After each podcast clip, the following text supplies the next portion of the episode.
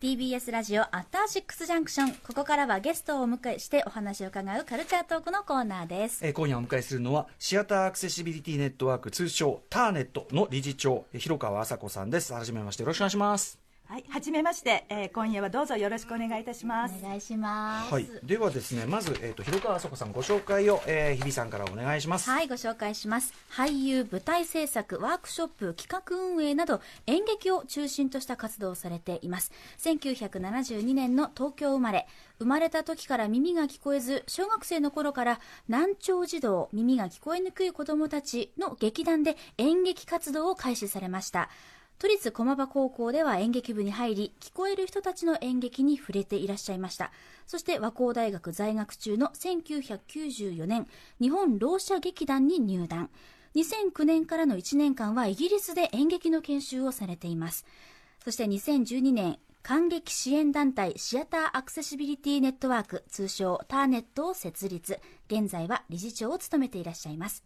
そして文化庁の文化審議会文化政策部会え舞台芸術ワーキンググループ専門委員なども担当されています、はい。ということで、まあ、この番組はですね特にこの水曜日はあのー日比さんがですね、はい。高校演劇経験者ということもありまして、はい、あの高校演劇とかさまざまなあの演劇を紹介する特集が結構多いんですね、えーで今日は演劇の多様性という意味で、まあ、ある意味一番進んでるかもしれないというこのバリアフリー演劇。僕もちょっと実際にどういうものなのかってまだわちゃんと分かってないところもありますんで、えーこれもご紹介していきたいと思います、はい。えーちなみに先週火曜日は、えっと株式会社、えっとパラパラブラの、はい。えーままかなえ陽子さんと、えっと松田孝子さんを迎えてまかなえ美穂子さんあごめんなさいなえ陽子さん失礼しました、えーお迎えしてバリアフリーアプリ UD キャスト、まあ、要するに映画を見る時のね、はい、この音声ガイドのご紹介をしたんですけど、はい。まあ、演劇の音声ガイドとはまた違ったりするんでしょうかね、そのあたりも、はい、ちょっと今日伺っていきたいと思います。はい。改めてちょっと日比さんがね、はい。まずね、えっと、先月か、はい。28日の金曜日に28日はい。バリアフリー演劇取材してききてくれたということで、はい、私が見てきたのはですねヘレン・ケラー響き合う者たち。劇場は東中野にありますレパートリーシアター風。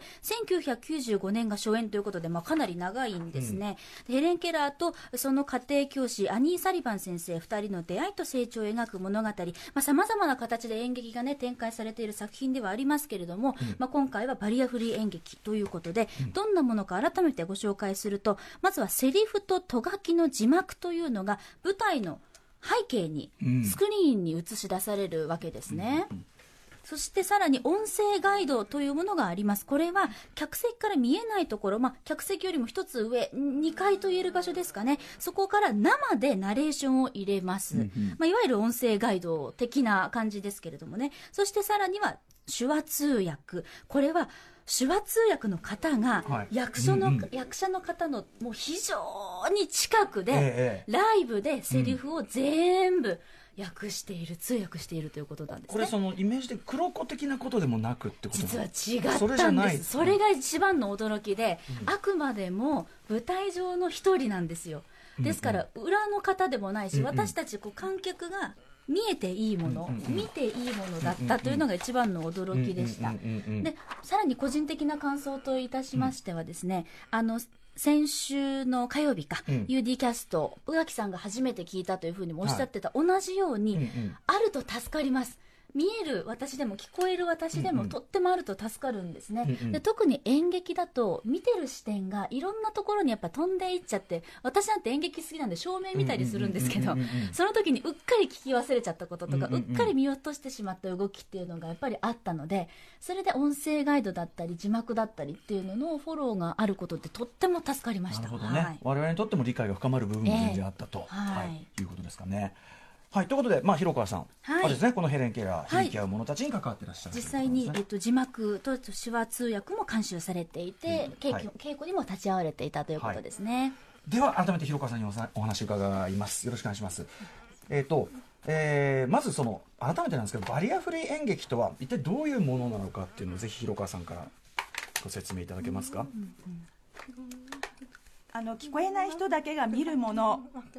というふうに分けるのではなくてあの自然に作品の中に溶け込ませ、えー聞こえる人も聞こえない人も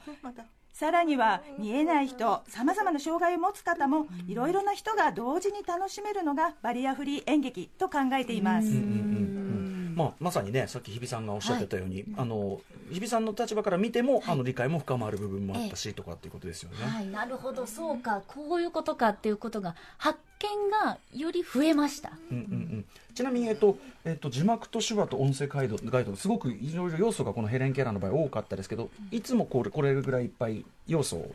やるものなんですか、バリアフリーっていうのは。あ一般的にはですね、えー、字幕と手話、音声ガイドすべて分かる方法でやるのではなくて、えー、手話だけ、字幕だけという場合が多いです。なるほど。これはその演劇とかそのやってる劇団の試みによるってことなんですかね。うんうんうん。はい、そうですね。はい、えー、で、えっ、ー、とですね、広川さんが初めてこのバリアフリー演劇に触れられたっていうのはタイタイミングがあるんですよね。いつなんですか？うんはいえー、2008年、うん、イギリスのロンドンで「レ・ミゼラブル」の舞台で、えー、手話通訳付きの公演を見たのが最初です、で女性が1人で3時間近くの作品を通訳していました、でその時イギリス書は分からなかったのですがもう迫力に感動しましたでまた最後にですねあの出演者とか他のお客様また手話通訳者に対してですね、カーテンコールの時に拍手を送り、私もとても嬉しかったのを今でもはっきりと覚えています。レ・ミゼラブルって登場人物とかめちゃめちゃめちゃめちゃ多いしなかなかそのね通訳の方めっちゃ忙しいんじゃないですか？はいそうですねでも大丈夫でしたねとても楽しめましたよかったです、うんであの広川さん帰国されてで日本で、まあ、もちろんバリアフリー演劇そこまでねイギリスのようには発展してなかったでしょうけど、あの日本でもとある舞台を見てあっていうふうに思われたことがあると。はいそうなんです、えー、たまたまなんですけれども2016年ですね。えー、東京芸術劇場で、あの字幕付きの、えー、演劇を初めて見ました、もうそれもとても驚きました、えー、それまではあの台本貸し出しっていうのが、あやっとっていう状態でしたね、台本見ながらお芝居見る。ですから、まあ、前もってあの、えー、台本読んでいるので、あのもう先に内容が分かってるんですね、ネタバレになってしまうのですが、でも字幕ですと、すごくあの初めて内容が分かるので、先が全く分からず、どうなるのか、もうハラハラドキドキ、面白い場面では、もうゲラゲラと心から笑うことができました、それあの、演劇というのは何だったんですか、ご覧になったの。えー、東京芸術劇場の表に出ろいっていう中村えー、勘三郎さんと野田秀樹さん、黒木花さんの3人芝居でした。すみません、2010年ですね。はい。はいはいはい。へえ、そうか、でも、もとも、ね、台本ね、もともと渡されて、これ読んどいてっていうのとは、全然それはね、やっぱリアルタイムで演劇楽しむの違う体験ですもんね。はい、全く違いますね、先の流れがこう分かれ分かってしまっていると、あまり面白くはないですね、視点がこう一回台本になっちゃうと、やっぱりどうしても舞台をもっと見たいっていうところはあるんじゃないかなと思うんですけども、変化はいかがでしたか？うんそうですね、もちろん内容はまあ非常に面白いんですけれども、台本を見ながらお芝居を見るっていうのは難しいですよね、あの客席はとても暗いですから、ですから台本を置い置き置いて、ああの場面はこの場面だというふうにこうセリフ、台本を思い出しながら感激するんですね。台本で渡なので、はい、今も同時に知る、初めて知るっていう方が一番いいと思います。そのポータブル字幕っていうのはちなみにこうなんかこうタブレットっていうか端末みたいなのを持ちながらということでしょうか？はいそうですね、で、えーまあ、バリア演劇バリアフリー演劇、ね、そういう環境がやっぱ整ってないと見れないわけでそれを、まあえー、やられてきたターネットさん。どういうあの今まで試みをされてきたんでしょうか？はいそうですね。おかげさまでですねここ数年の間に、えー、いくつかの劇団さんから字幕や手話をつけたいがどうしたらいいでしょうかというご相談をいただくことが増えてきました。うんでその度にあの詳しく説明をして、えー、その劇団ができることを考えながら、また告知方法も含めてアドバイスをしています。ででアプリを使って自分で字幕を作る方法をお伝えしたり、えー他の字幕制作団体を紹介したりもしています、で最近は字幕監修を聞こえない聞こえない人が、えー担当することでより質の高い字幕を、えー目指しています。またあの手話通訳はあのまだあの数は少ないんですけれども、えー依頼があった時は聞こえない人が監修をして、えー分かりやすい手話通訳となっているかチェックします。作品がもっとたくさんの人に届くように宣伝の方法を今いろいろと試しているところです。告知方法とかその宣伝方法っていうののやっぱり大事なんですかねそこは。はいそうですね。やはり情報をきちんと提供することができないと意味がないと思っています、まあ確かにね。まあ知らなかったっていうような声になってしまうんですね。そうかそれもそうだし、うん、ターネットさん大体何名ぐらいでこういう活動をされてるんですか？えー会員としては100人ぐらいおります。そっかただあのメルマガというのを作って発行していますので、それは無料なんですけれども今250人ぐらい、えーもっと増えたらいいなというふうにそのメルマガをあの見て見る見てくださる方が増えたらいいなというふうに思っています。あのバリアフリー演劇もちろんねどんどん浸透していくべきものだと思いますけど、日本だと今その浸透度合いは例えばせ世界的な基準と比べるとこんぐらいだとかありますか、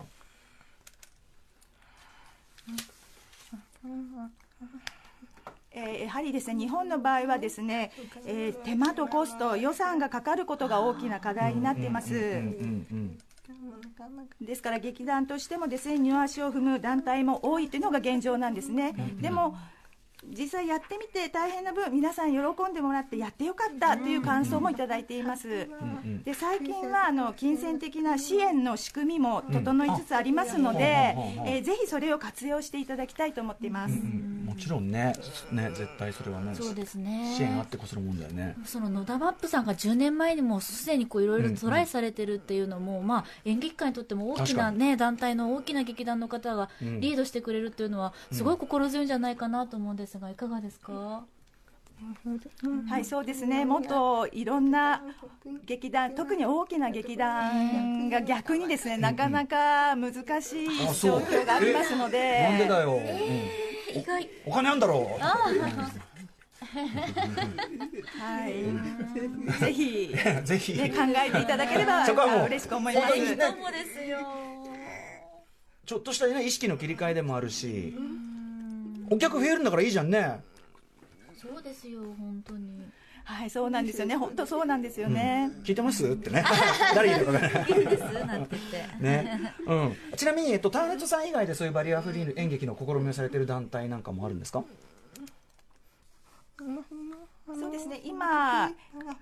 えーバリアフリー演劇えーに関してはですね、えーバリアフリー演劇結社ばっかりばっかりさんが、えースクリーンに、えー吹き出しのセリフを投影したりとか、えー。聞いてわかるようなセリフを入れたりと工夫しておられます。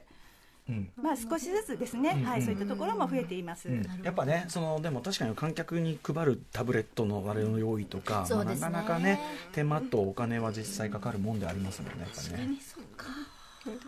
はい、そうですね。とにかくまあそのやっぱり何らかのその助成金なり何なりのなんかそういうものの話ですねこれねそうです完全にね。ね資金とかね、うん。手段が必要ですからねはい、そうですね。本当にそうですね。もっともっと、はい、支援とか助成などを工夫して、